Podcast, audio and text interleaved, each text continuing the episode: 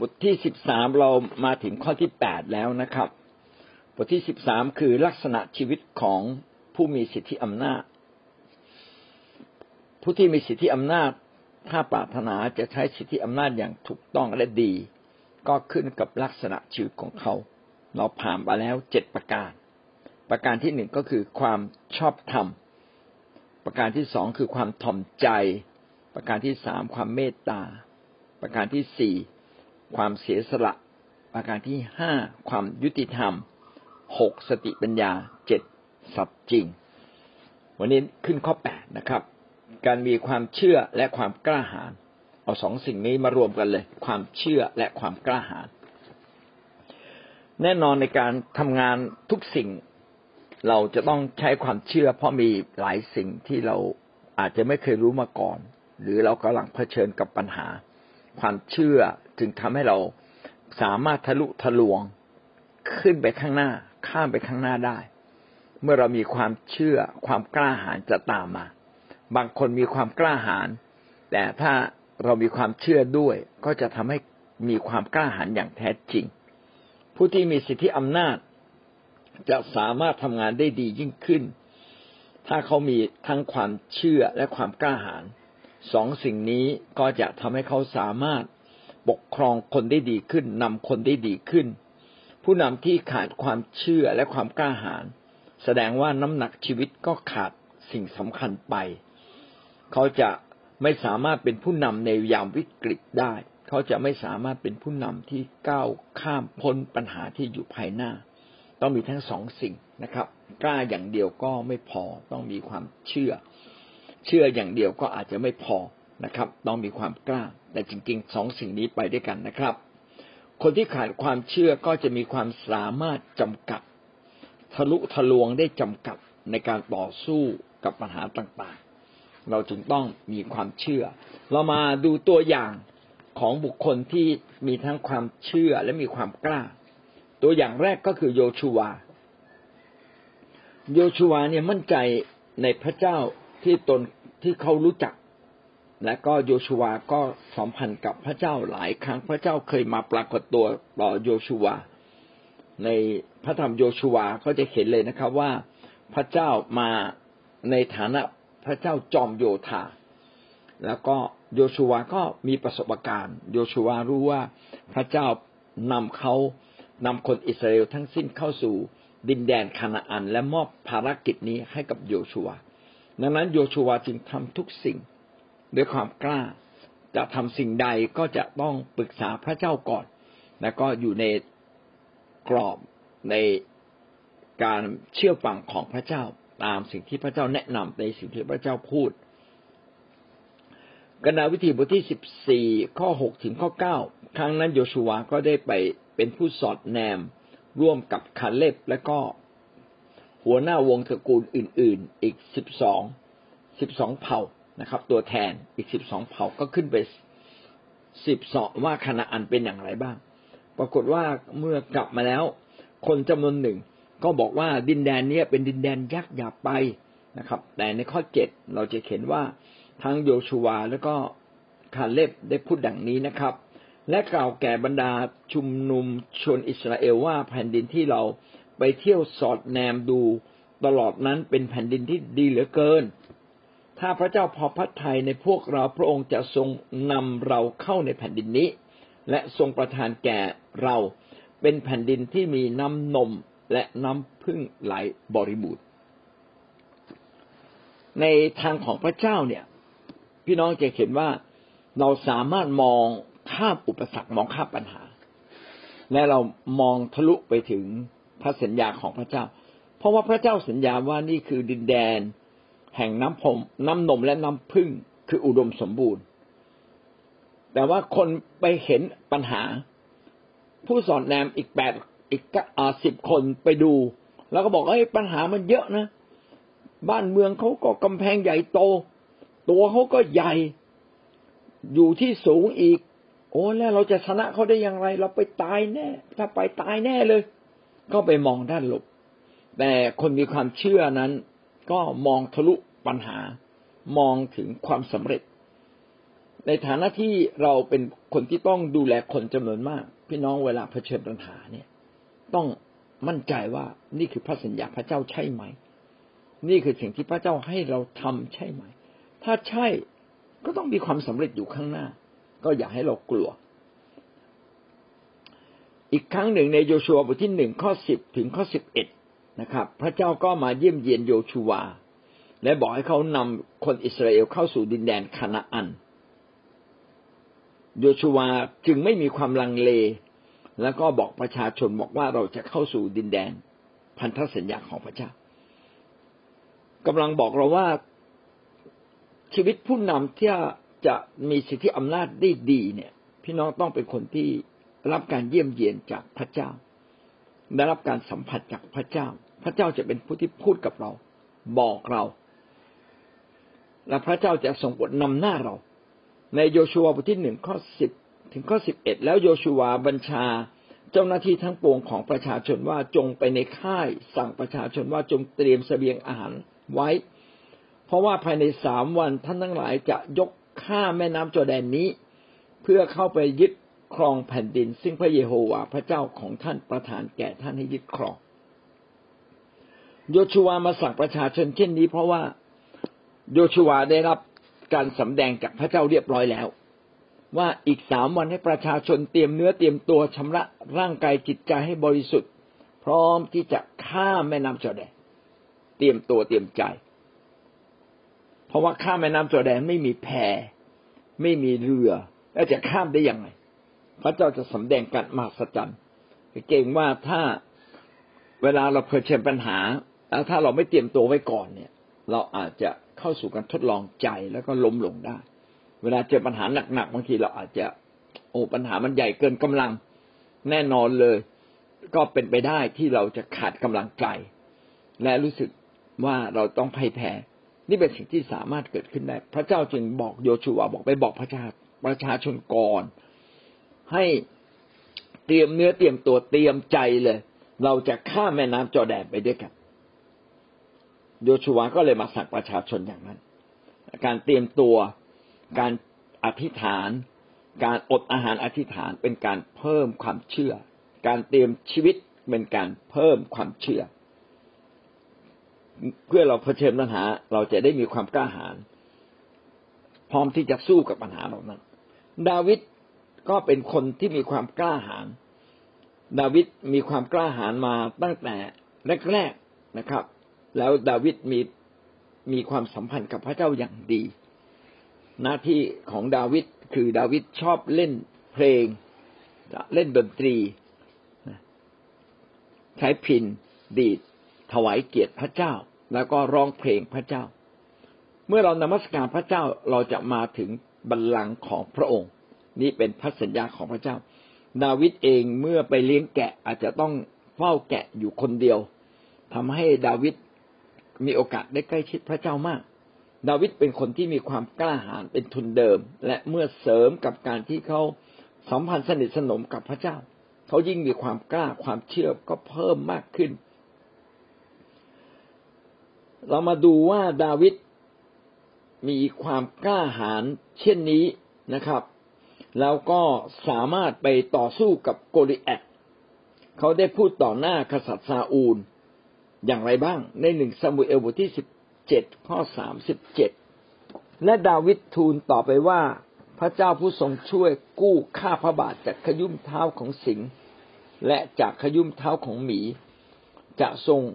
ช่วยกู้ข้าพระบาทจากมือของคนฟิลิสเตียคนนี้ และซาอูลจึงตรัสแก่ดาวิดว่าจงไปเถิด และพระเจ้าทรงสถิตอยู่กับท่าน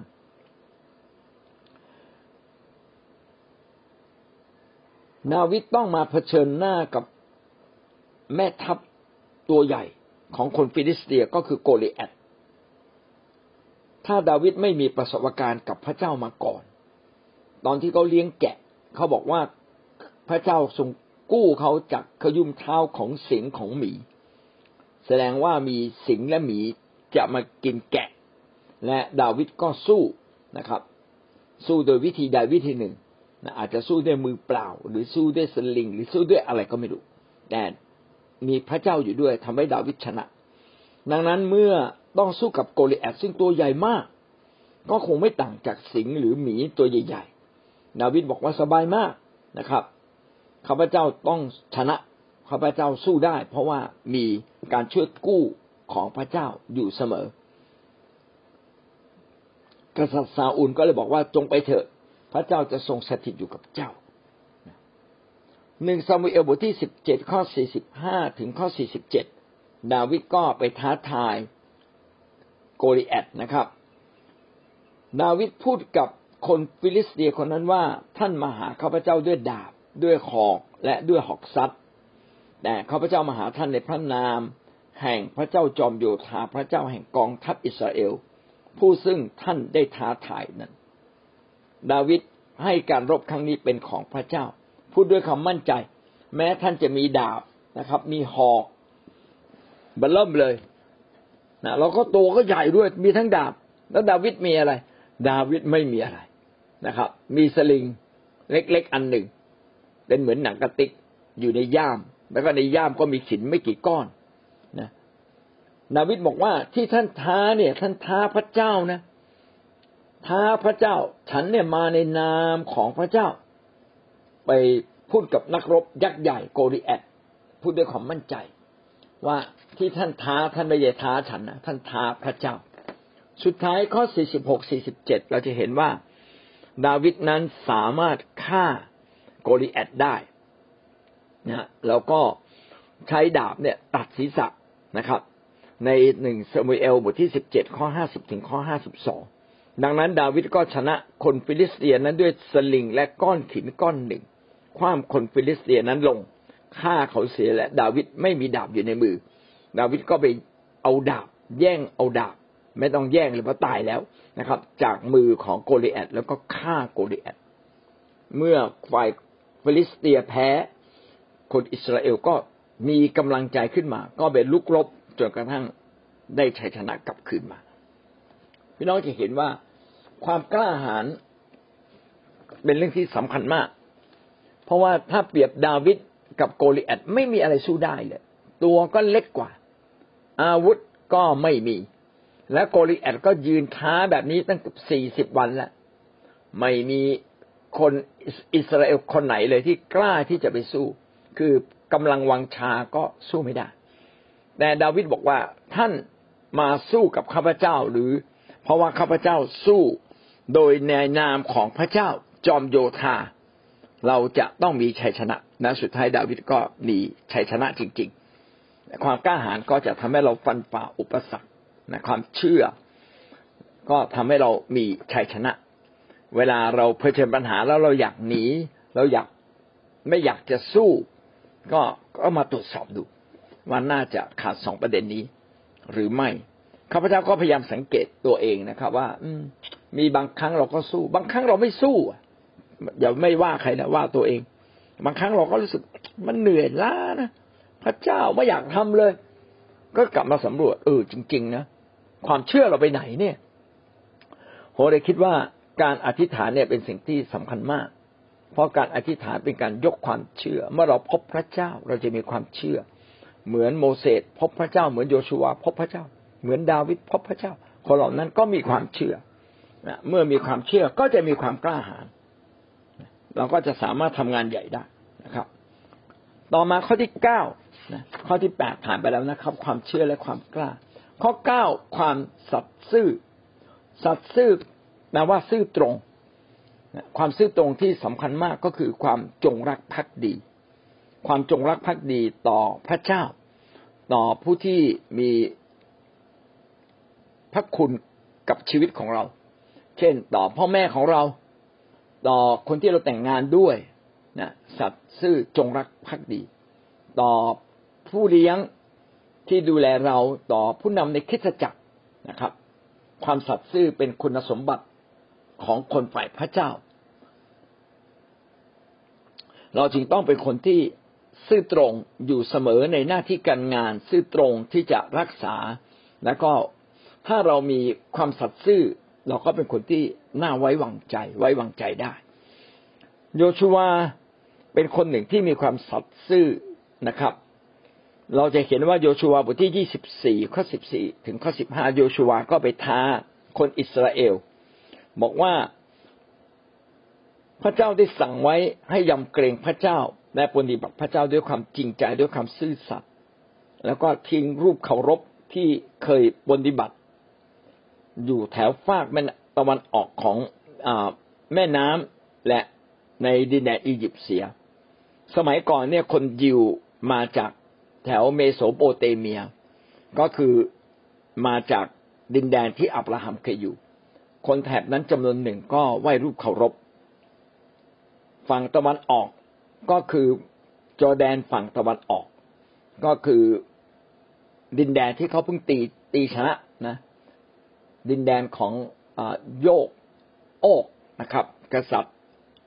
กษัตริย์ แถวแถวบาชานใช่ไหมฮะแถวแถวฝั่งตะวันออก ซึ่งเขาชนะแล้ว คนเหล่านั้นก็ไหว้รูปเคารพกันยกยาเหมือนคนเหล่านั้นที่ไหว้รูปเคารพ หรือพวกอียิปต์ที่ไหว้รูปเคารพ แต่จงมานมัสการพระเจ้าจะดีกว่า แล้วก็ท้าทายว่าจงปฏิบัติพระเจ้าและตัวเขาเองกับครอบครัวเราจะปฏิบัติพระเจ้า ความสัตย์ซื่อนั้นแสดงออกถึงการติดตามพระเจ้าสุดใจสุดชีวิต คริสเตียนบางทีเรารวยขึ้นมาถึงจุดหนึ่งแล้วก็อาจจะไปสนุกกับการทำอาหารกินจนลืมพระเจ้า ผมว่าเออน่าเสียดายนะหลายครอบครัว ที่ลูกๆโตขึ้นมา แล้วก็ไม่ได้เดินในทางพระเจ้า พ่อแม่อาจจะเดินในทางพระเจ้าอย่างดี แต่ลูกไม่เดิน ไม่ใช่พ่อแม่ไม่พูดนะแต่บางทีเนี่ย การเดินเส้นทางผิดพนิดเดียวมันทำให้คนออกนอกทางไปเลยเพราะว่าเออน่าเสียดายนะครับ ความสัตย์ซึ่งสัตว์ซื่อซึ่งเคยมีมาในอดีตมันอาจจะหายไป ถ้าวันนี้เราเลือกทางเดินชีวิตผิด ผมเลยเชื่อว่าการเลือกทางเดินชีวิตที่รับใช้พระเจ้า น่าจะเป็นทางเดินที่ดีที่สุดและถูกต้องที่สุด เพราะว่าอะไรเพราะเราได้สิ่งที่ดีที่สุดก็คือ เราได้เดินในทางพระเจ้าก่อน เราได้อยู่ในแผ่นดินของพระเจ้าอย่างแท้จริง ขณะที่คนอื่น ถ้ารักพระเจ้าแล้วไม่ได้เดินกับพระองค์จริง ๆ ไม่ได้รับใช้พระองค์จริง ๆ ก็เกรงว่าวันหนึ่งก็จะกลายเป็นอดีตนะความรักของเขาซึ่งมีต่อพระเจ้าในวันนี้อาจจะกลายเป็นอดีต พอรู้ตัวอีกหนึ่งอีกทีหนึ่ง ก็ขาดกำลังที่จะเดินกลับมาการอยู่ในศูนย์กลาง แห่งน้ำพระทัยพระเจ้าจึงเป็นสิ่งที่ดีที่สุด การผูกพันตัวกับผู้นำที่มาจากพระเจ้าที่พระเจ้าทรงเจิม ซึ่งไม่ได้หมายถึงผมนะครับ หมายถึงผู้นำระดับบนๆนะครับ อันนี้ก็เป็นสิ่งที่ถูกต้องนะครับ แล้วก็พันผูกกันทุก ๆ ระดับนะครับ โดยเฉพาะอย่างยิ่งในโบสถ์ของเรา เราก็พันผูกกับอาจารย์พีเอ็นและก็ผู้นำทุกคนที่อาจารย์พีเอ็นแต่งตั้งไว้ก็เราขอบคุณพระเจ้าที่เรามีกลุ่มผู้นำนะครับ ที่ เป็นผู้นำที่ดำเนินชีวิตกับพระเจ้าอย่างจริงๆจังๆท่านเป็นทั้งแบบอย่าง แล้วก็เป็นทั้งกำลังใจให้กับพวกเรา ในโยชูวาบทที่ยี่สิบสี่ข้อสิบเก้าถึงยี่สิบสี่นะก็ได้พูดทำนองเดียวกันนะครับ โยชูวาก็ได้ท้าทายประชาชน บอกว่าให้ละทิ้งพระอื่น แล้วก็ให้ปฏิบัติพระเจ้า แล้วคนเหล่านั้นก็บอกว่าข้าพเจ้าจะทำโยชูวาก็เลยบอกว่าดีมากเลย ท่านเป็นพยานเองนะนะวันหนึ่งคำพยานนี้อาจจะต้องปักปามท่าน เพราะว่ามีคนจำนวนหนึ่งจะไม่ปฏิบัติรับใช้พระเจ้าต่อไป แล้วก็ข้อที่สิบสามโยชูวาก็ย้ำอีกทีหนึ่งว่าจงทิ้งพระอื่นในหมู่พวกท่านเสียและโน้มจิตใจของท่านเข้ามาหาพระเยโฮวา พระเจ้าของอิสราเอลแล้วก็จงปฏิบัติรับใช้พระเจ้า ความซื่อสัตย์จึงเป็นสิ่งที่เราต้องคอยประคับประคอง ความซื่อสัตย์ มันเป็นสิ่งที่ไม่ใช่เกิดขึ้นครั้งเดียว มันเป็นเรื่องของชีวิต วันนี้อาจจะซื่อสัตย์แต่จะมีหลักประกันไหมในวันพรุ่งนี้และวันต่อๆไปเรายังซื่อสัตย์อยู่ ดังนั้นความซื่อสัตย์จึงเป็นสิ่งที่ต้องทำตลอดชีวิตต้องเป็นเช่นนั้นตลอดชีวิตของเรา ถ้าเราเพียงไม่ซื่อสัตย์ครั้งเดียว ก็เท่ากับว่าเรากำลังออกนอกทาง เราไม่ได้ซื่อตรง เราไม่ได้ซื่อสัตย์เราไม่ได้รักภักดีต่อพระเจ้า อีกตัวอย่างหนึ่งที่ผมประทับใจมากก็คือชัดรัคเมชาคและเอเบดเนโก ซึ่งเวลานั้นเองเป็นเขาได้อยู่ภายใต้กษัตริย์เนบูคัดเนสซาร์เนบูคัดเนสซาร์เอาทั้งสามคนนี้ซึ่งเป็นคนยิวมาอบรมสั่งสอนในวิทยาการของฝ่ายบาบิโลนแล้วก็ตั้งให้เป็นข้าราชการ แต่สามคนนี้รักพระเจ้ามาก ถูกบังคับให้กราบกราบนมัสการปฏิมากรทองคำ ซึ่งกษัตริย์ได้ปั้นขึ้นมา และเขาสามคนนั้นไม่ยอมนะครับ ไม่ยอมแล้วก็บอกว่าถ้าพระเจ้าจะช่วยก็ขอพระเจ้าเป็นคนที่ช่วยเอง คือยินดีกล้าไปตาย ขอบคุณพระเจ้าไม่น่าเชื่อเลยนะครับสามคนนี้ถูกโยนเข้าสู่เตาไฟแต่ว่าไม่ไหม้นะครับ กษัตริย์ตกใจมากเฮ้ยมันเป็นไปได้หรือนะครับ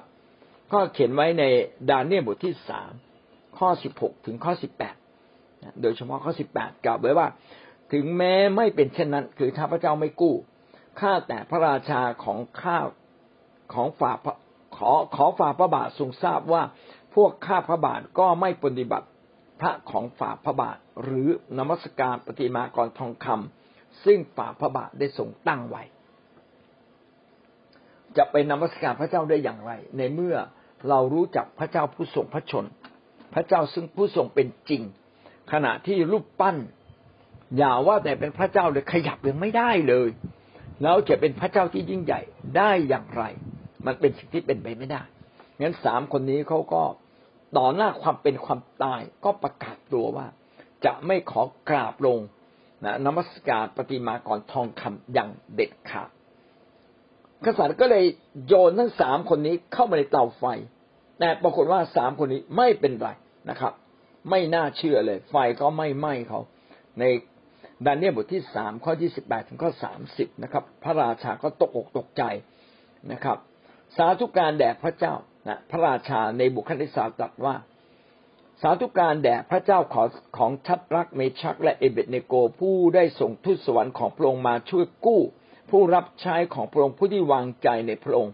กระทำให้พระบัญชาของพระราชาเหลวไป พระบัญชาของพระราชาก็คือตัวเขาเองอะเหลวไป และยอมพีร่างกายของเขาเสียดีกว่าที่จะปฏิบัติและนมัสการพระอื่นนอกจากพระเจ้าของเขาเอง ก็เลยออกคำสั่งมานะครับ ออกกิจสิกาว่าต่อไปนี้นะครับ ถ้าใครไม่นมัสการพระเจ้าของชัดรักเมชัดและเอเบตเนโก หรือกล่าวร้ายนะครับ ใครกล่าวร้ายต่อพระเจ้าของสามคนนี้ แขนก็จะถูกทึงออกเสียและบ้านเรือนของเขาจะถูกทำลาย เพราะว่าไม่มีพระองค์อื่นที่จะสามารถช่วยกู้ในทางนี้ได้ และพระราชาก็เลื่อนยศให้ ความสัตย์ซื่อต้องมีการพิสูจน์ การเวลาจะพิสูจน์ความยากลำบากจะพิสูจน์ชีวิตของเรา ว่าเรายังสัตย์ซื่ออยู่ไหม คริสเตียนจึงต้องเป็นคนที่ต้องพยายามไขว่คว้านะครับ ไปสู่ชัยชนะ ด้วยความซื่อตรง ด้วยความสัตย์ซื่อ เราต้องสู้กับตัวเราเอง ถ้าเราสู้กับตัวเราเอง วันหนึ่งเราก็จะชนะอย่างแท้จริงนะครับ รักษาความสัตย์ซื่อไว้ตลอดไป ข้อที่สิบนะครับ ไม่เพียงแต่สัตย์ซื่อไม่เพียงแต่เชื่อและกล้าหาญนบนอบเชื่อฟัง การนบนอบเชื่อฟังก็อย่างที่เราเรียนรู้แล้วเป็นเรื่องที่สำคัญมาก ๆ เป็นอันดับแรกของผู้ที่มีสิทธิอำนาจ เพราะว่าสิทธิอำนาจแท้จริงมาจากพระเจ้า ไม่มีผู้ใดที่มีสิทธิอำนาจเหนือโลกนี้นอกจากพระเจ้า พระองค์นั้นเป็นเจ้าของสิทธิอำนาจและเป็นเจ้าสูงสุดแห่งสิทธิอำนาจ เราทั้งหลายจึงต้องเรียนรู้จากพระเจ้าก่อน นบนอบก่อนเป็นความจำเป็นอย่างยิ่ง เรียนรู้ที่จะนบนอบเชื่อฟัง ผู้ที่จะมีสิทธิอำนาจต้องเป็นคนที่นบนอบเชื่อฟัง ผู้มีสิทธิอำนาจตามลำดับจนถึงสูงสุดก็คือพระเจ้านะครับ ถ้าเราไม่นบนอบต่อพระเจ้าเราจะมีสิทธิอำนาจไม่ได้เลย ผู้ที่มีสิทธิอำนาจแต่ไม่นบนอบและไม่ยอมอยู่ใต้ สิทธิอำนาจของเขาก็ไม่ใช่สิทธิอำนาจที่ถูกต้องและแท้จริงนะครับ และก็ไม่มีใครที่จะมีอำนาจดำรงได้อยู่ตลอดไป โดยที่เขาไม่อยู่ภายใต้สิทธิอำนาจ ของพระเจ้า เราจึงต้องเรียนรู้ที่จะอยู่ภายใต้นะครับ ในกรอบแห่งสิทธิอำนาจทุกสิทธิอำนาจที่เราอยู่ที่นั่น คือเราอยู่ในกรอบแห่งสิทธิอำนาจใด เราก็ต้องเป็นคนที่นบนอบและเชื่อฟัง เพราะนี่คือหลักการใหญ่นะครับ เพราะว่าไม่มีใครสามารถที่จะสถาปนาสิทธิอำนาจขึ้นมาได้ ถ้าพระเจ้าไม่ทรงอนุญาต ถ้าเขาหลงว่าอำนาจนั้นเป็นของเขาเขาก็สำคัญผิดนะครับ วันหนึ่งเขาก็จะล้มลง ผู้มีสิทธิอำนาจทุกคนจะต้องมีแบ็คนะครับ เช่นตำรวจจราจร แม้ตัวเล็กนะยืนอยู่สี่แยกเมื่อเป่าปี๊ดรถก็ต้องจอดแม้ว่ารถจะยี่สิบล้อหรือยี่สิบสี่ล้อ เพราะว่ามีกฎหมายคอยแบ็ก ตำรวจอยู่ สนับสนุนตำรวจอยู่ ถ้าเกิดใครทำผิดเขาก็มีโอกาสมีสิทธิ์ที่จะปรับหรือจับนะครับ คนที่ทำผิด แสดงว่าสิทธิอำนาจนั้นต้องมีแบ็กนะครับ เช่นเป็นบางสิ่งบางอย่างที่สนับสนุนอยู่เบื้องหลังนะครับ อาจจะเป็นกฎหมายอาจจะมีผู้ที่มีสิทธิอำนาจเหนือกว่าคอยคอยสนับสนุนคอยค้ำอยู่ข้างหลัง เราก็เช่นเดียวกัน การที่เรามีสิทธิอำนาจ ก็เพราะว่า พระเจ้าทรงค้ำชูเราอยู่ เรามาดูพระเยซูคริสต์เป็นแบบแห่งการเชื่อฟังที่แท้จริง พระเยซูคริสต์แม้บางครั้งไม่ได้ตอบคำถามคนทุกคนตอนที่พระองค์ถูกจับ แต่เมื่อมหาปุโรหิตได้ถามเขาในนามของพระเจ้า พระเยซูต้องตอบเลยนะครับ เรามาดูตัวอย่างนี้เพื่อเราจะได้เกิดความเข้าใจมากขึ้น ว่าพระเยซูคริสต์อาจจะไม่ตอบ ในสิ่งที่เขาซักไซไล่เลี่ยง แต่เมื่อมหาปุโรหิตถามในนามของพระเจ้า เมื่อถามในนามของพระเจ้า พระเยซูนี่ยำเกรงพระเจ้า พระเยซูก็เลยตอบมัทธิวยี่สิบหกข้อหกสิบสองถึงข้อหกสิบสี่มหาปุโรหิตประจำการจึงลุกขึ้นถามพระองค์ว่าท่านจะไม่แก้ตัวในข้อหาที่พยานเขาตั้งมานี่หรือ แต่พระเยซูทรงนิ่งอยู่ มหาปุโรหิตจึงว่า เราให้ท่านสาบานโดยอ้างพระเจ้าผู้ทรงพระชนอยู่ ให้บอกเราว่าท่านเป็นพระคริสต์พระบุตรของพระเจ้าหรือไม่ พอถามแบบนี้ให้ท่านตอบในนามของพระเจ้านะครับ ให้ท่านตอบให้ท่านสาบานในนามของพระเจ้า พอพูดคำว่าพระเจ้า พระเยซูจึงตอบว่าท่านว่าถูกแล้วยิ่งกว่านั้นอีก เราบอกท่านทั้งหลายว่าในเวลาเบื้องหน้านั้น ท่านทั้งหลายจะได้เห็นบุตรมนุษย์นั่งข้างขวาของผู้ทรงฤทธานุภาพและเสด็จมาบนเมฆแห่งฟ้าสวรรค์ พระเยซูก็ตอบตามความจริง เพราะว่าพระองค์เป็นพระเจ้าว่า ท่านจะเห็นเราเนี่ยนะครับ เห็นบุตรมนุษย์ก็คือพระเยซู นั่งข้างขวาผู้ทรงมีฤทธานุภาพ ก็คือเราได้พระเยซูได้นั่งอยู่ด้านขวา ของพระเจ้าผู้ทรงพระชนอ้าวแล้วเราพระเยซูเป็นมนุษย์ พระองค์จะไปเป็นเป็นอยู่ข้างขวาของพระเจ้า นั่งอยู่บนหลังข้างขวาของพระเจ้าได้ยังไง พระองค์ก็กำลังบอกความจริงว่าพระองค์นั่นแหละ ทรงเป็นพระเจ้าเบื้องบนและลงมาเกิดเป็นมนุษย์ แต่ว่าคนยิวนี่ไม่พอใจนะครับ หาว่าพระองค์เนี่ยยกตัวเองเสมอพระเจ้าเป็นการดูหมิ่นพระเจ้า ก็เลยจับพระองค์ไปฆ่า สิ่งนี้ทำให้เรารู้ว่าพระเยซูคริสต์นั้นทรงยำเกรงและทรงเชื่อฟังอยู่ภายใต้สิทธิอำนาจของพระเจ้าอย่างแท้จริงพอพูดว่าจงสาบานในนามพระเจ้า โอ้สาบานในนามพระเจ้า พูดซิว่าตกลงท่านเป็นใคร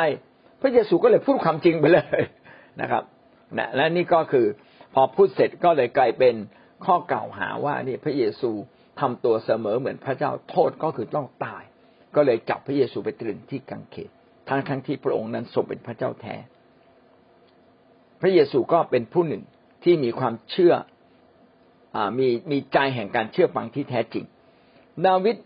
ก็มีใจแห่งการนบนอบเชื่อฟัง การนบนอบเชื่อฟังนั้นจึงไม่ใช่เชื่อฟัง เพราะว่ามันสามารถเชื่อฟังได้ง่าย ๆ แต่นบนอบเชื่อฟังนั้น เชื่อฟังทั้งทั้งที่ว่ามันเป็นเรื่องยาก เช่นกรณีของกษัตริย์ซาอูล พยายามที่จะมาฆ่าดาวิดหลายรอบนะครับ แต่ดาวิดเองก็ระมัดระวังตัวเองเสมอ ที่จะพาตัวเองกลับมาสู่การเชื่อฟังหลักการของพระเจ้า ก็คือไม่ละเมิดผู้มีสิทธิอำนาจไม่ไปแตะต้อง แล้วแม้ถูกยุหลายครั้ง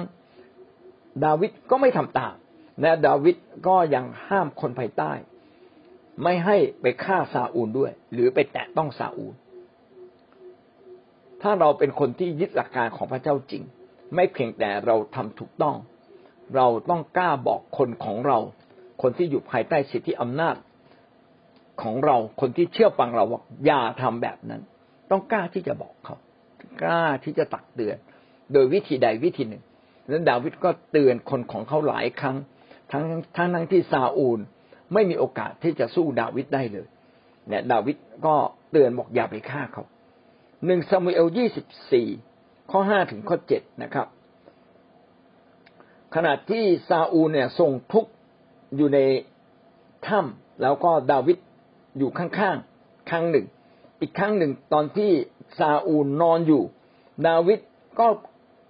เข้าไปถึงข้างๆของซาอูลพร้อมที่จะฆ่าซาอูล แต่ดาวิดก็ห้ามคนของเขานะครับ ข้อหกบอกว่าหนึ่งซาเอลบทที่ยี่สิบสี่ข้อหกขอพระเจ้าห้ามไม่ให้ข้าพเจ้ากระทำสิ่งนี้ต่อเจ้านายของข้าพเจ้า ซึ่งเป็นผู้ที่พระเจ้าทรงเจิมตั้งไว้คือที่จะเหยียดออกต่อสู้กับท่าน ด้วยว่าท่านเป็นผู้ที่พระเจ้าทรงเจิมไว้ ดาวิดก็ห้ามคนของท่านด้วยถ้อยคำเหล่านี้ และไม่ยอมให้เขาทั้งหลายทำลายซาอูล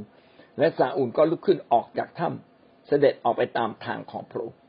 ตอนนั้นเข้ามาในถ้ำมาส่งทุกข์นะครับ มาอึนะแล้วก็ดาวิดก็ ย่องเข้าไปข้างๆถอดเสื้อผ้าไว้แล้วครับ นะ ดาวิดก็โอ้โหอย่าเลยนะฆ่าก็ไม่ควรฆ่า เอาเป็นว่าตัดผู้ห้อยของเสื้อออกมาก็แล้วกัน เพื่อยืนยันว่านี่หลักฐานไงผมสามารถเข้ามาใกล้ตัวคุณแล้วจะฆ่าคุณแต่ผมไม่ฆ่าคุณนะ มีข้อที่น่าคิดในนี้เขียนว่า ขอพระเจ้าทรงห้าม ไม่ให้ข้าพเจ้ากระทำสิ่งนี้ต่อเจ้านายทรงห้ามข้าพเจ้า แสดงว่าในความรู้สึกเนี่ยเป็นการต่อสู้ ดาวิดต่อสู้กับตัวเองฆ่าซะเลยจะได้จบจบจบเรื่องไปเลยนะใจหนึ่งก็คิดแบบนั้นเพราะว่าหนีมาหลายปีนะหนีมาเป็นสิบสิบปีแล้วพี่น้องลองคิดดู แต่อีกใจหนึ่งยำเกรงพระเจ้า อย่า เชื่อฟังพระเจ้าดีกว่า เชื่อฟังหลักการของพระเจ้า พี่น้องหลายครั้งเนี่ยเรามีโอกาสที่จะทำผิดทำในสิ่งที่ไม่ถูกต้อง แล้วก็มีเหตุผลที่สนับสนุนเราก็ด้วยว่า เออแม้คุณทำผิดแต่เหตุผลมาสนับสนุนเอาพอเข้าใจได้ว่า อยู่ในภาวะขับขันจึงต้องทำผิด พอเข้าใจได้ แต่ดาวิดก็ไม่ฉวยโอกาสเช่นนั้นนะในนี้จึงบอกว่าขอพระเจ้าทรงห้ามข้าพเจ้าไม่กระทำเช่นนั้น ใจมนุษย์เราเนะขึ้นขึ้นลงลงแม้บ้าเราว่าเราหนักแน่นแล้ว บางครั้งเราก็สามารถอ่อนแอได้ แต่ในความอ่อนแอนั้นขอให้เรามีชัยชนะนะครับหนึ่งซามูเอลบทที่ยี่สิบหกข้อแปดถึงข้อสิบเอ็ดก็เป็นอีกกรณีหนึ่งนะครับ อีกกรณีหนึ่งที่ดาวิดสามารถที่จะเข้าใกล้ซาอูล แต่ว่าไม่จัดการซาอูลนะครับ ข้อเก้าบอกว่าดาวิดบอกอาบิชัยว่าขออย่าทำลายพระองค์เลย เพราะถ้าผู้ใด ผู้ใดเล่าจะเหยียดมือออกต่อสู้ ผู้ซึ่งพระเจ้าทรงเจิมไว้และจะไม่มีความผิด ที่ดาวิดไม่ฆ่าซาอูลเนี่ยนะครับ ก็เหตุผลก็คือว่า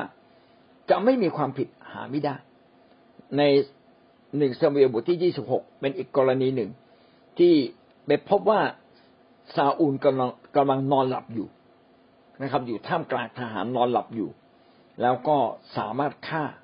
ได้อย่างง่าย ๆ เอาหอกทิ่มลงไปก็ตายแล้วแต่ดาวิดบอกอย่าไปทำหาจะไม่มีความผิดหาไม่ได้ แสดงว่าเราทำบาปวันนี้ หรือทำผิดในหลักการของพระเจ้า มันจะต้องมีผลตามมา ไม่ช้าก็เร็ว และดาวิดรู้ว่าการทำผิดเรื่องสิทธิอำนาจเป็นเรื่องใหญ่ เพราะว่าสิทธิอำนาจเป็นเรื่องใหญ่ของอาณาจักรของพระองค์ และดาวิดจึงไม่กล้าผิดในเรื่องนี้เลย คือผิดแล้วดาวิดอาจจะสาแก่ใจที่อีกศัตรูต้องตาย แต่ต้องรับผลงั้นดาวิดก็เลยไม่ทำดีกว่า ดาวิดเองถ่อมตัวลงต่อซาอูลเสมอนะครับ เรียกว่าเจ้านายบ้างเรียกว่ากษัตริย์ของข้าพเจ้าบิดาของข้าพเจ้า มีถ้อยคำเหล่านี้นะครับ อยู่ตลอดเวลา ก็เขียนไว้ในหนึ่งซามูเอลบทที่ยี่สิบสี่ข้อแปดข้าแต่พระราชาเจ้านายของข้าพระบาทบท หนึ่งซามูเอลบทที่ยี่สิบสี่ข้อสิบเอ็ดดูเธอเสด็จพ่อของข้าพระบาทเหตุที่ว่าข้าพระบาทได้ตัดชายฉลองพระองค์ออก และไม่ได้ประหารฝ่าพระบาทเสียเทิดทูนตลอดเลยโยกย่องตลอดเลยนะครับ ใช้คำดีๆนะครับ ตอนที่ตอนที่ซาอูลเข้าไปส่งทุกข์แล้วก็ดาวิดมีหลักฐานเลยว่า ฉันเนี่ยไม่ได้ฆ่าคุณนะ เห็นไหมฉันตัดแค่ผู้ห้อย แล้วก็อย่าง ไม่ได้พูดอย่างทรนงเลยนะ พูดอย่างถ่อมใจ โอเป็นคนที่น่าเคารพมากเลยนะครับหนึ่งซามูเอลบทที่ยี่สิบหกข้อสิบเจ็ดนะก็พูดไพเราะนะดาวิดจนกระทั่งซาอูลเนี่ยยอมรับนะครับ ดาวิดบุตรของข้าเอ๋ยนี่เป็นเสียงของเจ้าหรือ ดาวิดทูลว่าข้าแต่พระราชาเจ้านายของข้าพระบาทแม้ทำดีก็ไม่โอ้อวดตัวเองนะครับ ก็ยังยกย่องพระราชาบอกว่าเป็นเจ้านาย หลักของดาวิดก็คือดาวิดไม่เผชิญหน้า แต่ดาวิดพยายามวิ่งหนีและซ่อนตัวจากซาอูลนะครับ แล้วก็ไม่พยายามให้ตัวเองและคนของเขานั้นทำการกรบฏต่อต้านซาอูลเนี่ยสิ่งทั้งหมดคือสิ่งที่ดาวิดพยายามทำดังนั้นดาวิดเนี่ยจึงเป็นคนที่ซื่อสัตย์จริง ๆ ซื่อตรงจริง ๆ เป็นคนที่ยินดีอยู่ภายใต้การ